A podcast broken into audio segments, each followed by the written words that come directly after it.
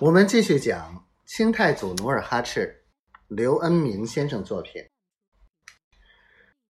六月初六傍晚，鸡鸣山下，努尔哈赤新盖的三间草房热闹异常，房里房外贴满大红喜字，院子里接亲贺喜的女真人一个个穿戴一新，等候喜轿的到来。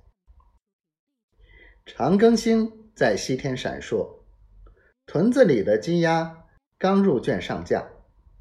这时，就听山后紧锣密鼓，细乐盈耳，吹吹打打的从山冈传来。喜轿来了，喜轿来了！看热闹的孩子们呼喊着，从村口跑向山冈。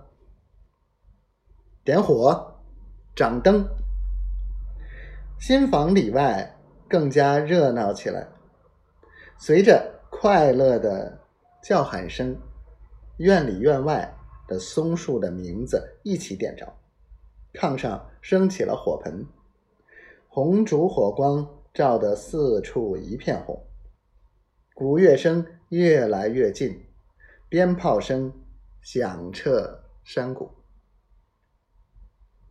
喜轿到，随着司仪的呼喊，四人抬的小轿进了闸门，在铜钱扬洒满地的叮咚声中，迎亲的司仪手执达子香做前导，把轿从火炭盆上抬过，取其兴旺。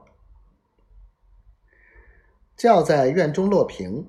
这时，喜房外间已经摆好天地神马桌，桌上放着弓箭和用红纸裹着的新秤杆儿。努尔哈赤身着崭新的袍褂，在女司仪的引导下，把一弓一箭交到他手里，说：“向教门连射三箭。”努尔哈赤刚要弯弓搭箭。女司仪赶忙小声嘱咐道：“别慌，别慌，箭朝轿底射，不要伤着新娘子。”三箭射完，就有人打开轿帘，从轿中搀出一个红布罩面、红袍红裤的新人。